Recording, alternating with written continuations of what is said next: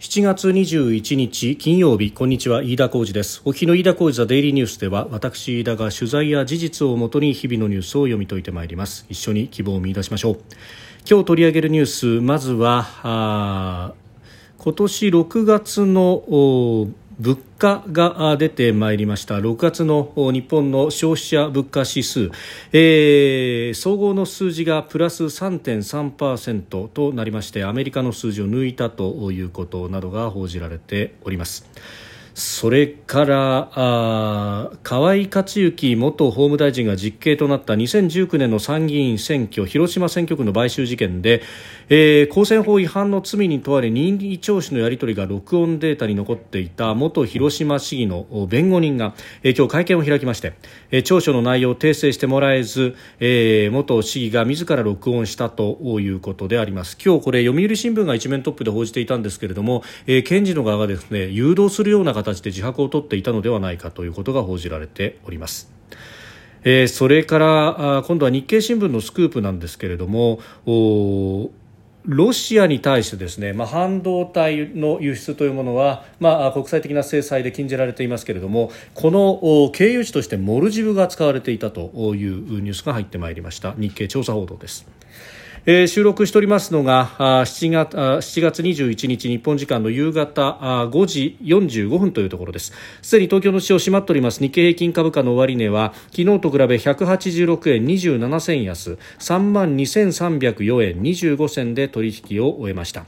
えー、前日のアメリカのハイテク株が急落したと、まあ、ダウ平均は上がったんですけれどもナスダックが下げたということなどがあって、えー、半導体関連株が大幅安になったことで、えー、重荷となったということであります。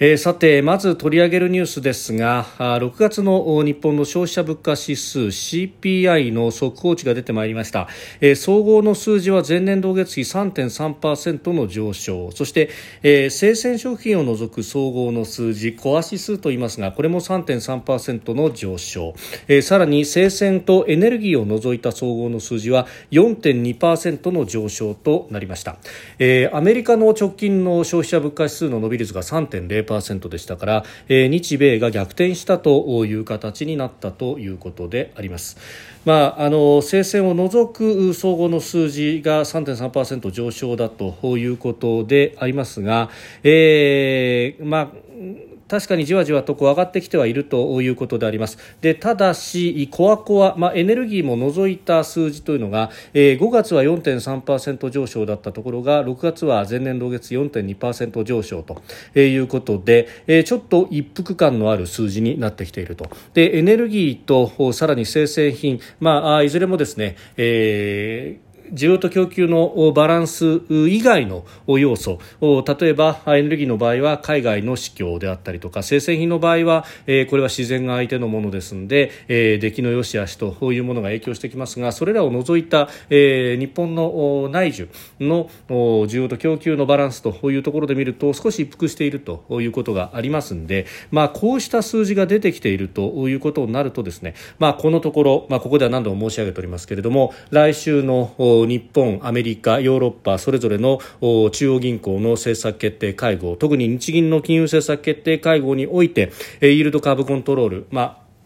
えー、国債の10年ものの国債の値段を中心として、えー、値段をコントロールしていくというものをですね、えー、やめるんではないかというようなことがしきりに林立てられていてそしてそれがあるので、えー、それを織り込むような形でですね、えー、円が買われていたというようなことがありました。でそれが上田総裁の発言でですね一旦逆回転をしていたんですけれども、まあ、こういった数字が出てくると、えー、日銀としては今までの金融緩和の政策というものをおいそれとは変えられないと。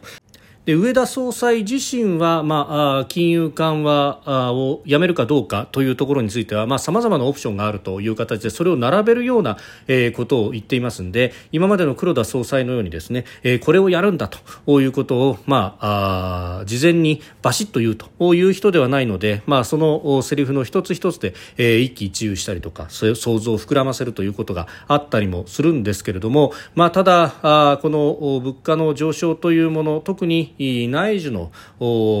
上振れによっての物価の上昇というものはちょっと一服しているということを考えると、えー、来週に控えている金融政策決定会合での大きな政策の変更というものは考えづらいのではないかということが出てまいります。まあ、もちろんですねこの物価と、まあ、賃金上昇等々というところの、えー、見合いというものが、え、大事になってきますしまた、えー、昨日ですね経済財政諮問会議が夕方行われましたけれども、まあ、この中で、えー、政府の物価の上昇見通しとしては当面2.6%という数字が出てきております。まああ財のみならずサービスの方が、えー、かなり価格が上昇してきているということを織り込んだということが言われますけれどもサービスの価格の上昇、まあ、これは今まで上げてこれなかったところが、えー、上がってきているプラス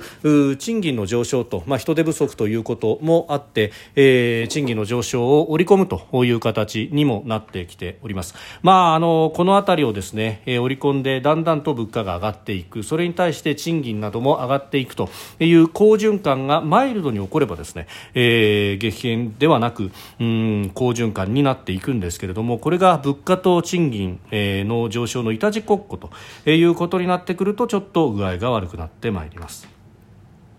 それからですね今朝のに読売のスクープでありましたが、えー、河井克行元法相が実刑となった2019年の参議院広島選挙区の買収事件、まあ、これは河井克行氏側の陣営があ票の取りまとめを起として、えー、広島の地元の自民党系の市議やあ首長という方々に対してお金を配ったと。総額で3000万円以上、えー、そして、えー、人数にして100人以上だと。というようなことも言われておりました。でこの事件に関しては、えー、贈賄の疑いで、えーまあ、罪に贈賄の罪に問われた公選法違反の罪に問われたあ、まあ、河合氏は実刑判決となり、えー、そして候補者だった河合案里氏もうん元被告という形になったわけでありますが、えー、一方でお金をもらった側のですねこの広島市議の方々について、えー、公選法の罪に問われてですねそして、えー、今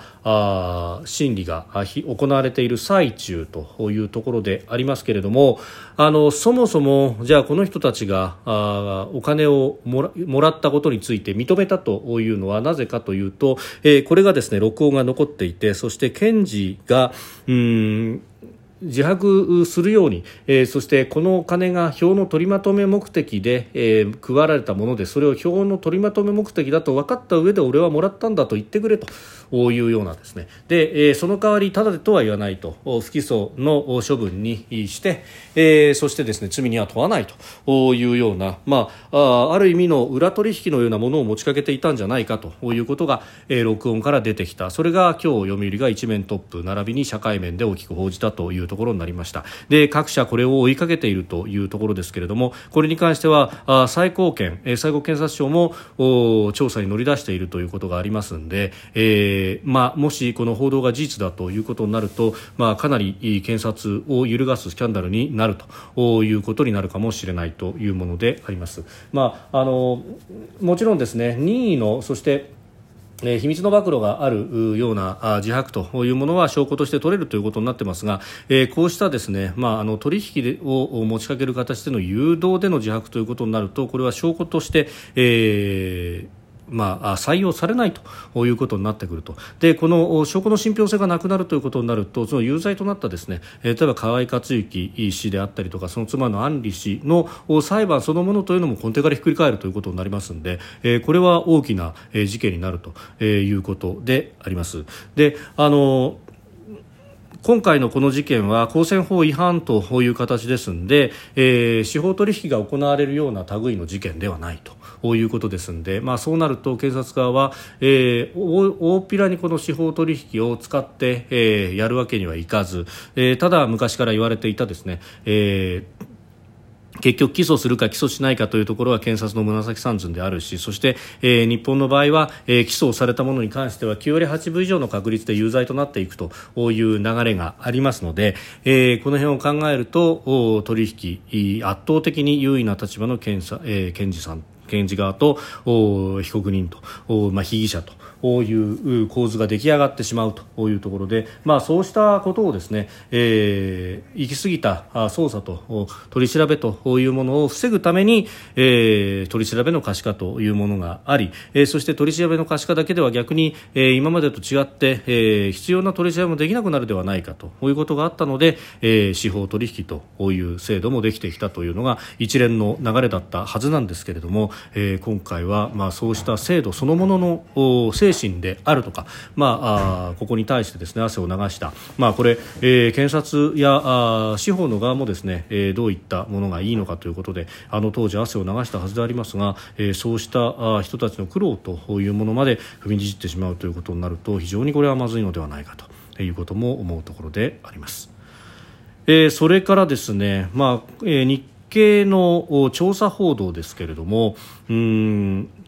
対ロシア経済制裁で、まあ、半導体等々というものは西側の各国、まあ、日本も含めですね、えー、ロシアに対して輸出することはできないと、まあ、そういった半導体が精密誘導兵器などなどに使われていたりとか、えー、いうことが考えられるので出せないということになっております。もちろんそれを違反して出すということになるとそれ相応の制裁を食らうということになりますが、えー、この半導体に関してですね、えー、モルジブ、まあ、これはインド洋に浮かぶリゾート国とということで非常にこう風光明媚な穏やかなところというイメージがありますがこのモルジブがですね、えー、ロシアへの半導体の供給元になっていると。で、えー、ウクライナへの侵略が始まる前はほとんど半導体の取引というものがなかったこのモルジブというところがですね、えー、2022年の2月、えー、ウクライナに対してのロシアの侵略が始まった後、えー、5月、6月あたりからですね、えー、急激にこの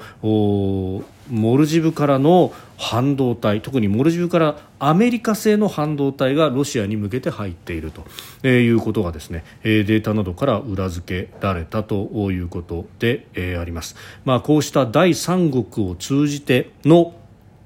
制裁破り制裁の抜け穴というものはですね、えー、非常にこれ、えー、問題となってくると、まあ、セカンダリーサンクションなんて言いますけれども、えー、制裁その当事国のみならずそこと取引をする第三国に関しても制裁を科すというような形になるのかどうなのか、まあ、これはあの北朝鮮に対しての制裁で、まあ、例えばバンコデルタアジアという、まあ、マカオの銀行であるとかが制裁を受けたというようなことで、えー、第三国制裁セカンダリーサンクションというものは効くとは言われているんですがこれ、えーまあ、あ全く関係のないところまで、えー、及ぶというようなことにもなってくるので、まあ、これをどうするのか、えー、この辺りがですねこの報道が、えー、このタイミングで出てくる、まあ、来月再来月には G20 のサミットもありますしというところで、まあ、非常にこう微妙なタイミングになってまいります。で、えー、このモルジブというところもですね常に中国とインドの間で綱引きが行われているような勢力圏争いというようなところなんですが、